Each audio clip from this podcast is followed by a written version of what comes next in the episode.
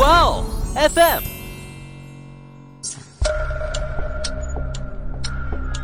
事件众说纷纭，案情扑朔迷离。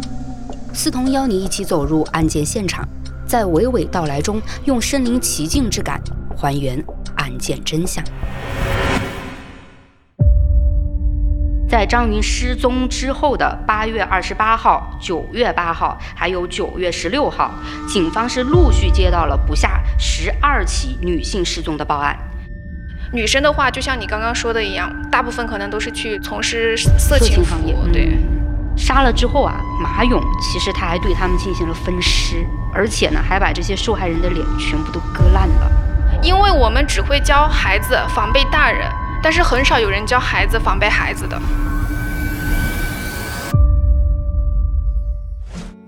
大家好，欢迎收听《爱因斯坦》，我是想说点不一样案件的思彤，我是想听点不一样案件的某某。哎，某某，我跟你讲啊，在说这次案件之前啊，我想跟你讲一个发生在我身上的事情，就是这段时间嘛，我不是经常宅在家里吗？然后我朋友看不下去了，就拽着我跑到春熙路上去逛街。结果这一逛，我就发现了一个现象，就就是不知道从什么时候开始的，就春熙路上总有一群人啊，他会拉着你，给你塞小卡片，然后塞了小卡片之后，他还会给你讲说，哎，我们免费的，走嘛走嘛。哦，当时好烦哦，你不知道。结果那天之后，就就最近嘛，我就刷那个 B 站，我就发现了，哎，真的有人哎，有勇者，他去卧底，他。他就去调查了一下这个发小卡片的人，他们到底是干什么的？结果是什么呢？你拿到这个小卡片之后，你要是真的跟他们走了，他们就会把你带到一些不知名的那种美容馆去，然后那里的人呢就给你讲说，给你免费做面部的一个清洁、皮肤检测。哇，这真的完全不能去检测，一检测下来，你那个钱包里的钱就彻底跟你说拜拜。不是。现在还有这种就是拉美容馆去的吗？有啊，就我我记得我以前应该是大学时候我遇到过哈，他可能没有这没没没有这么夸张的哦，那个时候也有这样的套路哈。对，那个时候一几一几年的时候，真的就我也是被美容院的人就拉去体验，嗯，那种免费的护肤，然后结果人家就是在给我护肤的时候就说，哎呀，小姑娘你这也是问题，那也是问题，全身都有毛病，对，就你脸上这也有问题，那也有问题，然后。就最后我是怎么走走出来的呢？我花了一百多块钱，然后才走出那个大门的。就是你不做的话，他们不放你走啊。相当于对他还要让你买产买产品，就忽悠你嘛。那个时候我还小呀，我我我也不懂这种套路啊，真然后就上当了呀。哦，我真觉得要是真的遇到这种明明给你说是免费，但最终他还是要拉着你不放手的那种，直接就报警了，直接就拨打幺幺零，我看他要怎么样。哎，反正这这个是一起。你说到这儿，我还想到了好早之前，我也是有经历过另外一种。它是什么？当时我也是学生嘛，还没毕业，在大学里面，也是在春熙路。结果就有人说什么他们招模特，就当时我们那个班也有一些就是学表演的嘛，所以长得气气质那些都还不错。哇，就围着我们，就非得要你强行，感觉就要强行把你拉走那样。反正我就想说，遇到这种。百分之九十九都是骗子，千万千万不要信，也不要跟着去，因为你谁知道你跟着他们去了，后面会是什么呢？对不对？哎，对他们大部分都会打着一个免费的一个幌子，但其实说白了，就大家就是不要去相信天上会掉馅儿饼这种好事儿，对吧？嗯。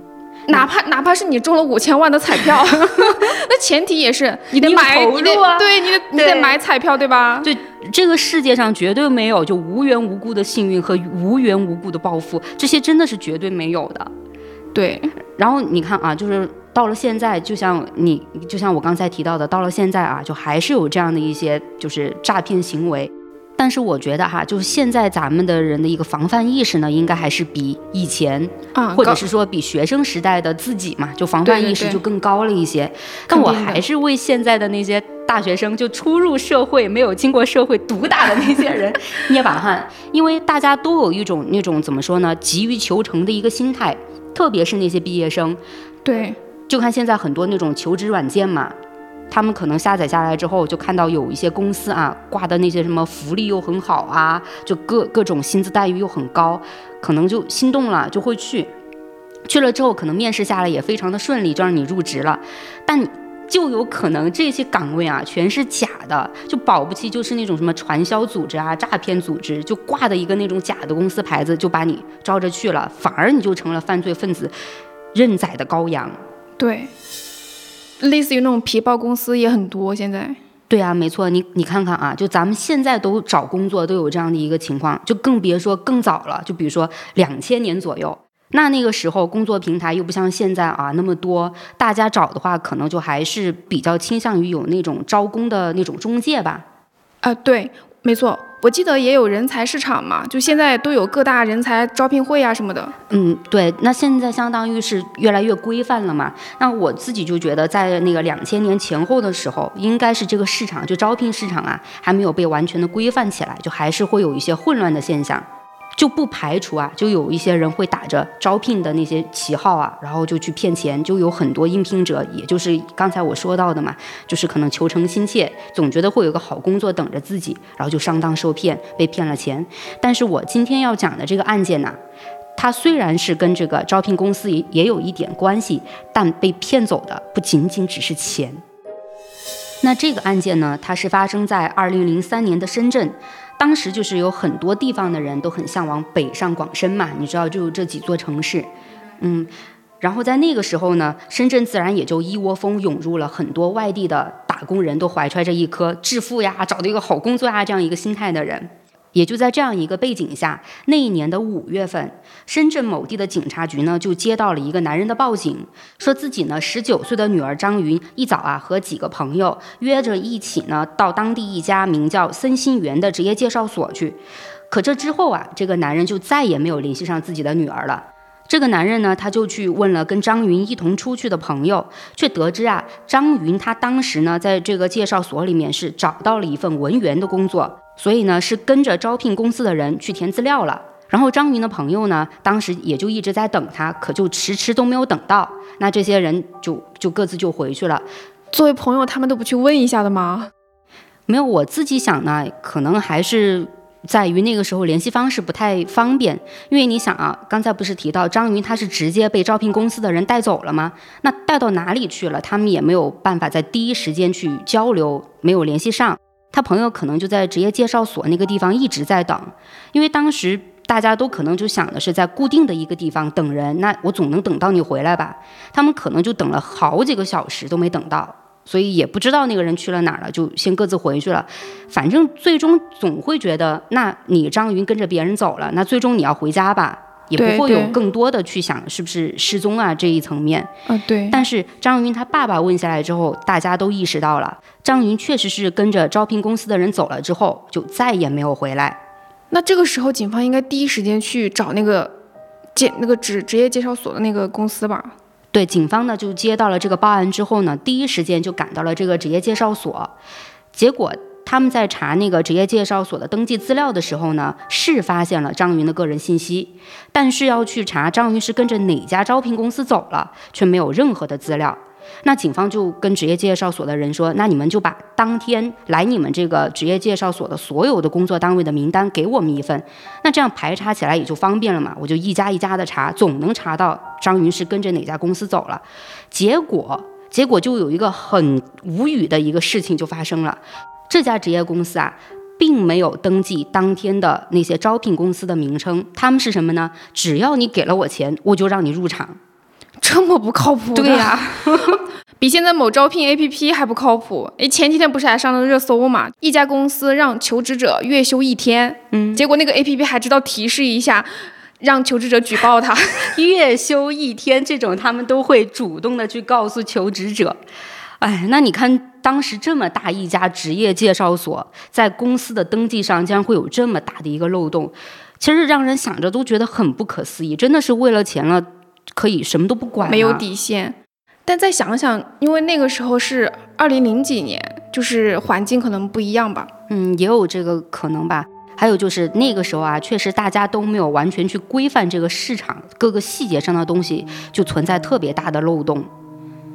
然后你想啊，这个事情发生了之后，在这个职业介绍所呢，又没有相关的公司的信息，那么那么大一个深圳，你说警方到哪些地方去找？那深圳每天不知道有多少家公司挂牌，确 实吧？那这不是大海捞针了吗？对啊，才开始的时候，警方真的就是头都大了，一点线索都没有，那真的是很难查到的。而且在那个时候啊，你你知道，才两千年左右嘛。它它的那个监控呢也是非常少的，基本上就没有什么天眼啊，就是天网啊那样的一个系统存在，所以说没有监控系统的帮助呢，这个案件也基本上就放在一边了。警方可能就想着，万一确实是这个女孩自身的某一个原因让她暂时离开了呢，也总会有回来的时候出现的那一刻吧。嗯，不过可能性不大。对，你说对了。在接下来发生的一些事情啊，就让警方意识到张云的失踪是极其不对劲的。那是什么呢？那是在张云失踪之后的八月二十八号、九月八号，还有九月十六号，警方是陆续接到了不下十二起女性失踪的报案。你想想，十二起。这一下呢，就让警方完全的警觉起来了。失踪的人呢，都是从各个城市来到深圳的。他们呢，除了跟失踪的张云性别一样之外，而且还都是去过森新园职业中介所找工作的。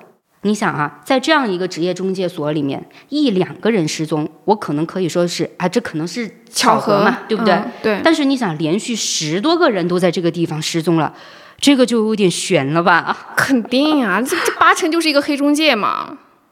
就很可能，说不定凶手就是他吗？对呀，警方当然就不会放过这样大的一个问题点嘛。然后他们就马上对森信园这家职业介绍所进行了一个调查。好在呢，还真的是有了线索。是什么呢？是这个职业介绍所的员工啊。这个员工呢，他就告诉警方说，这段时间啊，招聘现场总会有一个穿的邋里邋遢的男人过来招工。就你想啊，一般招聘官他都是代表着一个企业的形象嘛，怎么都是西装革履的，精气神儿特别十足。那这样应聘的人一看也都会觉得这个公司很靠谱的样子嘛。对。那你想想啊，会有一个招聘公司派一个穿的很邋遢的人来招聘，这个画面感就会让人觉得很不靠谱，很怪异，对，不合理。而且不仅是这个。招聘官邋里邋遢就很很怪异，他身边还会跟着一个女助理，而这个女助理呢，说的是也是神情特别呆滞，而且说话呢就语无伦次，就总觉得这两个人搭配在一块儿就不像是来正儿八经来招工的。而他们还有一点，就他们就是招聘对象是年轻女性，而他们招聘的职位呢，正好就是张云去面试的文员职位。很明显啊，张云的失踪应该跟这两个人脱不了关系吧？就感觉好像有一点点吻合了，是吧？对对对，没错。然后警方呢就根据这个线索，针对这两个人展开了调查。最终呢，他们将嫌疑锁定在了一个叫马勇和一个叫段志群的人身上。这对男女啊，警察调查下来发现，他们其实根本就没有产业，也没有什么公司在他们后台，就什么都没有。而且这两个人的经济状况是非常非常差的，就就完全就是那种泥菩萨过河自身难保的状态。你都这样的状态了，你怎么可能还还来招工，对吧？对，这就很可疑了嘛。对啊，自然就非常的可疑。而且最近啊，我也看了很多诱拐新闻啊，嗯，我的第一个反应就这两个人。是不是人贩子呀？就就感觉就是绑了女孩干什么一样对，就很常见的就是把女孩拐卖到偏僻山村，嗯然后给一些庄稼老汉儿当老婆。对我反正觉得在那个时候这样的一个概率应该是很大的。这样又让我想起了一部电影叫《盲山》，你应该看过吧？嗯，《盲山》讲述的还是一个女大学生被拐卖，嗯，到了偏僻山村过后过得很惨很惨。那真的那绝对就是非人的待遇了。那在这个案件里呢，警方啊就不再犹豫了，他们在各种信息都指向这对嫌疑人之后呢，就快速的对这两个人进行了抓捕。但是马勇和段志群啊被抓捕之后，却表现得非常非常的淡定，就那种特别无辜的状态，就感觉他们好像是学过表演一样，就是演员的自我修养，反正就装的跟自己什么事儿都没有的那种状态。他们一开始肯定还是想。就把这个事情跟自己撇清了，对，撇清，就一问三不知。你说什么？我不知道。对，就是那种状态。可是警方针对这种类型的人啊，就是这种类型的犯人呢，当然也有自己他们的一个问询的手段嘛。关键是要撬开他们的嘴啊，还是要靠证据。因为警方呢是在这两个人的出租屋里呢，是找到了几部女士的手机，还有多件女性的衣服呀、裤子呀，还有那些包包。那在这些证据面前呢，那个男的马勇啊。他就不装了，就开口，就跟警方说呢，说是他伙同女朋友段志群在职业介绍所通过假招聘的方式欺骗女孩，将他们卖到香港去从事色情服务。唉，一说到这种色情服务啊，前段时间很多人不是去泰国旅游后失联的消息也是有很多嘛？对，没错，当时社交平台上也都吵炸了。对呀，而且。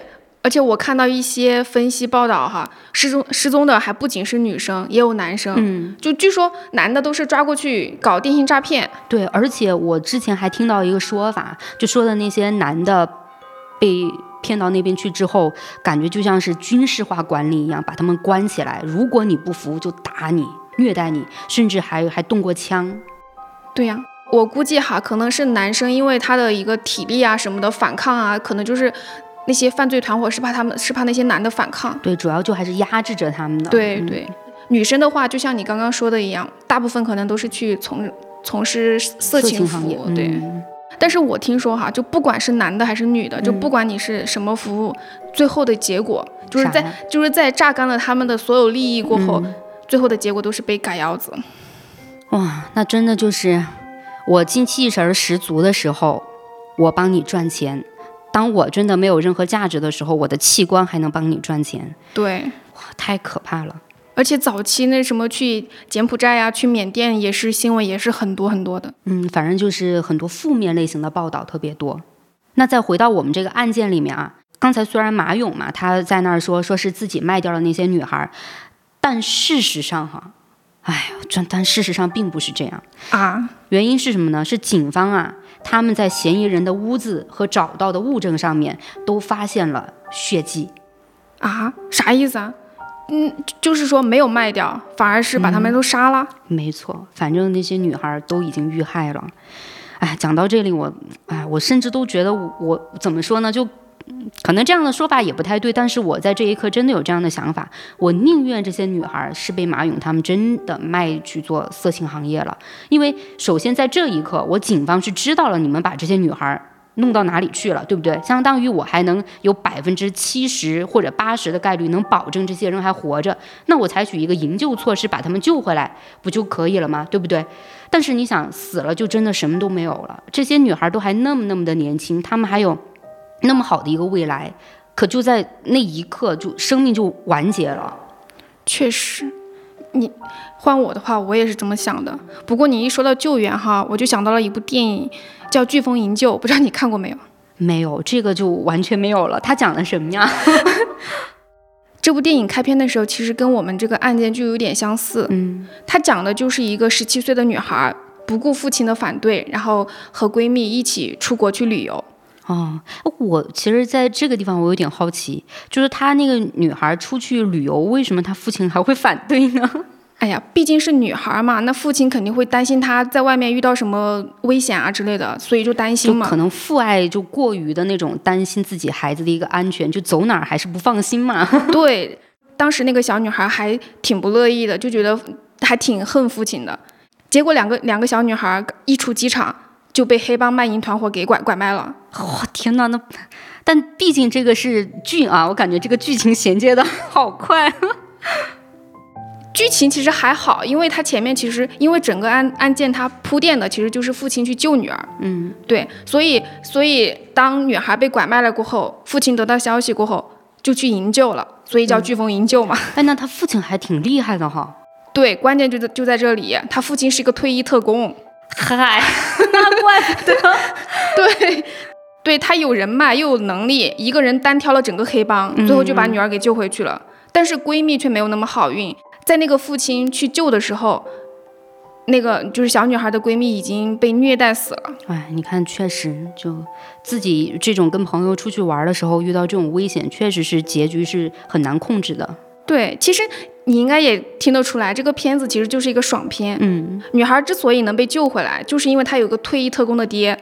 但实际上，大部分的女孩，父亲、父母都是一个普通人，普普通通的家庭。对，所以很不想承认，大部分被拐卖的女孩的结局啊，都会和那个闺蜜一样，基本上都是回不来的。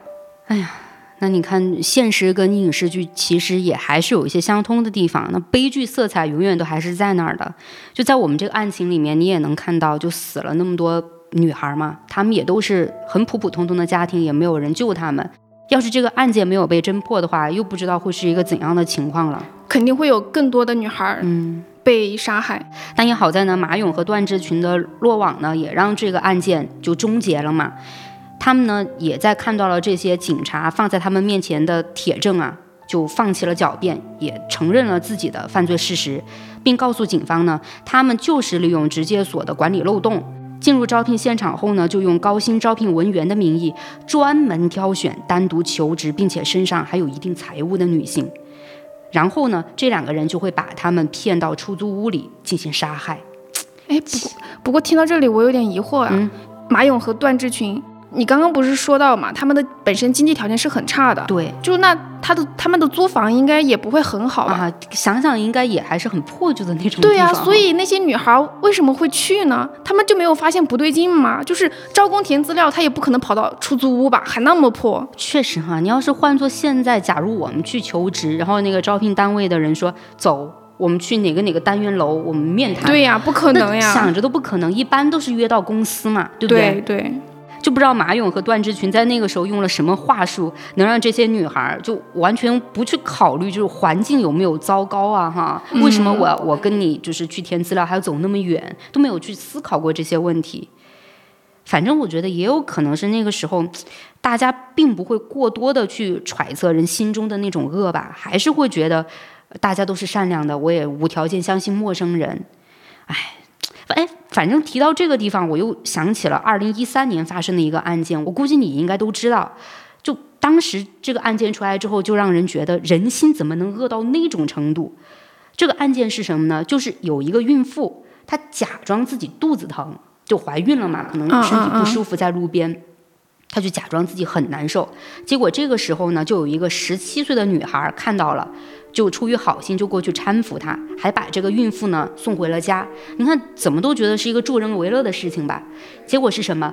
这个孕妇啊，她其实是在外面帮自己的老公猎艳，就是就是为了去物色这些女孩的，就把这些女孩用这种方式骗到了家里之后，她让她老公把这个十七岁的女孩强奸了，而且不仅强奸了，这对夫妇还把这个女孩杀掉了。说到这里，我又想到了一部电影。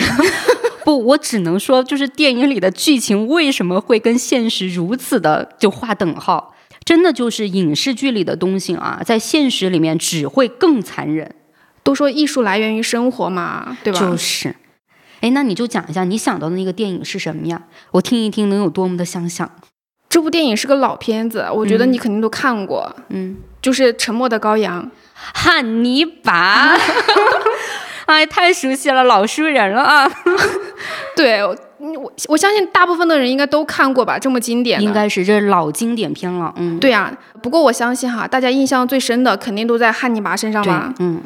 但我想说，我但我今天想说的不是汉尼拔，是那个剥皮凶手野牛比尔，还记得吧？我说到这儿，我真想说一句，真不记得他了。电影里面那个女探警。他去找汉尼拔询问的时候，其实就是想破那个野牛比尔的那个那个剥皮案。嗯，当时看这部电影的时候，给我一个印象最深的片段哈，就是野牛比尔诱拐那些少女的办法。嗯，他的办法就是寻求帮助，就是我我到现在都还清晰的记得，就是电影里面野牛比尔行动，他是在晚上，然后他呢会事先观察，就是目标。当他锁定目标过后，他就会假装搬沙发上车，嗯，然后就假装搬不动嘛，啊，也是寻求帮助嘛，就路过的那种比较善良的女孩嘛，可能就会主动去询问，哎，需要帮忙吗？然后但他肯定就需要呀，那绝对，他有目标的，那他再不需要也需要，对，然后他就他就让女孩就是跟他一起抬沙发上车，结果女孩一上车，他就把他他就把他给绑打晕绑走了，那自然就关到车上就带走了，对呀，所以呀，助人为乐是美的。但是如果把自己搭进去，那就不美了。对你说的这个电影里这个小剧情啊，还真的跟刚才那个孕妇这个事件完全都如出一辙，都是你好心的去帮助一个人，结果反而落入了对犯罪分子的手上。对，但是我觉得我们说到这儿啊，也并不是说什么大家不要伸出援助之手之类的，就是能帮助还是尽可能的帮。只是人心难测，你知道自己是善良的，但你能看清楚别人是善是恶，对不对？确实看不出来的。人人心隔肚皮嘛。就我还想到网上之前不是还有一些小提醒嘛，就提醒一些善良的人和女孩子，在外面假如遇到有人说让你帮忙去找宠物，哎，千万不能动你的善心跟着去找宠物。他们说可能就是那些人用这种找宠物的方式把你带到一些很偏僻的地方，搞不好就把你拐走了。然后还有一些人提到说是如果有老年人主动向你去问路。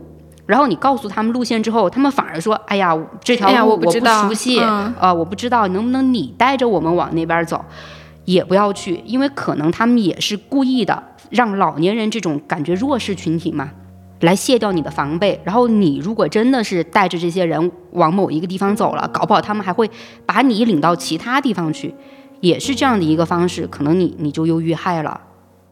啊，明白了。”你这么一说啊，我也想到了有一有一部剧哈，嗯，它里面也是提到了就是诱拐小孩儿啊，对，就是现在很多家长哈都会告诉孩子，就如果是什么叔叔阿姨呀，或者是老爷爷老奶奶啊，就是向你寻求帮助的时候，你千万不要帮，因为他们是大人，你是小孩儿。他们是不需要你帮助的。对，其实按照一个那个同等情况来看的话，一般大人遇到了危险，当然就是找大人去寻求帮助。怎么我还可跑去找小朋友你来帮帮我？那那这个一看逻辑就不通。嗯，大部分的成年人都会这么叮嘱自己的孩子嘛。但是在我看到的那就是那个剧里面的一个剧情哈，那个小孩最后还是被拐卖了啊？他是帮助了大人？不是，他是被小孩给拐卖走的。哦，这个小孩这一招就妙了啊！就直接对，就是相当于通过同龄人之间的一个一个信任度。对，因为因为我们只会教孩子防备大人，但是很少有人教孩子防备孩子的。没错，因为小孩都是向善的嘛，大家都有这样一个想法，也不会把另外的小孩想的有多么的坏。哇，你就可以想想这些犯罪分子，他们就是什么方法都用。对。那我就觉得不得不说一句，就假如遇到了以上的种种情况，我觉得首先大家还是要冷静理智，不要离开人群，就千万不要因为一颗善心，然后就就盲目的就自己去行善了，还是要在问清楚情况之后采取行动。就假如这个事情对方并不紧急，你就该拒绝就拒绝嘛。我觉得大家还是要学会说 no，就我就不，你又怎么样？对对对，反正就帮忙之前一定要看清楚，就是环境啊，帮扶对象的一个状况以及一个自身的能力，就尽可能让专业的人来做专业的事，比如呼叫警察叔叔，对吧？有问题可以找警察叔叔，这个没问题反正我觉得在关键时刻打幺幺零是最好的方法。对，那我们再回到我们这个案件上面来。马勇和段志群，他们其实真的是非常的恶毒的。就刚才我不是说他们杀害了那些女性吗？杀了之后啊，马勇其实他还对他们进行了分尸，而且呢，还把这些受害人的脸全部都割烂了。我去，又是分尸又是毁容，这摆明了就是毁毁尸灭迹嘛。对呀，但是我还跟你讲啊，就马勇和段志群啊，他们残忍杀害了那么多女孩。好像就从他们的出发点来看，都应该是觉得属于是谋财害命这种角度吧。可是警方询问下来就发现，你知道是什么吗？他们根本就没有从这些女孩身上获得那种比较可观的财物。而据马勇自己交代，他们在杀掉第十一个女孩的时候，只从那个女孩身上得到了一把雨伞。我的妈呀！我真的我就不明白了，那你你出于这种原因，你杀人是为什么？对呀，一把伞就算什么谋财呀？这赤裸裸就是想杀人，而且我觉得他是杀上瘾了。对，我觉得就是你说的这个好像也有这个可能，因为你想啊，我要犯罪，我总会图个什么，对不对？对。就比如说现在大家都比较知道的什么情杀呀、仇杀，那我都是跟某一个人有了很深的积怨之后，我才会做出这些极端的行为，对不对？那谋财害命就跟我刚才说的，很明显，我就是要从你这儿捞一笔钱，对不对？那你看马勇呢？他们其实最终这两点都没有占。哎呀，反正我又想到无差别杀人，但又总觉得吧，马勇他们又是有很明确的目标群。我觉得这种应该跟无差别杀人不同吧？无差别杀人可不怕人看。因为他们基本上都是在就是现场，就是直接直截了当的报复社会，对对，他们也没有就是目标受众，就是见谁杀谁。但是这两个凶手呢，他他们又是分尸又是割脸的，就明显不一样。反正我就觉得不能细想，感觉他们就是为了杀人而杀人一样。这种这种有没有可能是那种呃变态升级一样？所以才连环作案的？就是他们可能在某一次或者是第一次，可能是因为图财，结果为了不暴露自己，然后又就杀人分尸了。结果就是越杀越多的时候，他们可能会得到一个快感，对，然后变态升级，然后所以就停不下手来。这个很难说，因为这些就是丧心病狂的杀人犯，就是行凶者，他们的那种心情、逻辑，还有 他们的心态。已经不是我们这种正常正常人能理解的，对，能去分析出来的了。我感觉以后我们要用上犯罪心理学 才说得通。但是有些变态，我总觉得真的有用吗？就我感觉他们就纯纯的变态，就是为了杀人而杀人。这种人是没有理智可讲，没有逻辑可讲，就很离谱。那就要从专业的角度去来分析了。但是我们从今天这个案件也能看出啊，人性的恶，大家是真的看不透的。那在这儿我也想到了国产动画片《百妖谱》里面它一首歌的歌词，我觉得是非常的贴切。它是说什么呢？妖有百种，能辨善恶；人心一颗，却万千难测。就真的很多人都说鬼很可怕，妖魔鬼怪真的就感觉好像是人揣摩不透一样。但事实上，从各个影视剧还有一些著作上来看呢，妖其实反而也有很纯粹的一面，反而每次走到最后都是人。是最根本的一个，嗯，就最根本的一个就是坏的核心。哎呀，所以我真的觉得，就是因为人心看不透嘛。善良的大家呀，在面对陌生人或者是去到陌生的地方的时候呢，还是需要自己多多警惕起来，千万千万就不要放松警惕。感觉到不对呢，我们就马上的撤退。考虑越多，我觉得反而越危险。还有啊。在向别人伸出援手的同时呢，也别忘记好好保护自己。就跟我们上一期强调的一样，首先要保护自，保护好了自己，我们才能去做其他。没错，反正我觉得这两期我们都一直在强调，首先是把自己放在第一位，保护好了自己，才有后面所有的你自己想做的一切。那今天的爱因斯坦呢，我们就先聊到这里了。欢迎大家点击订阅收藏，欢迎大家评论互动哦。好，那就拜拜啦，下期见啦，拜拜。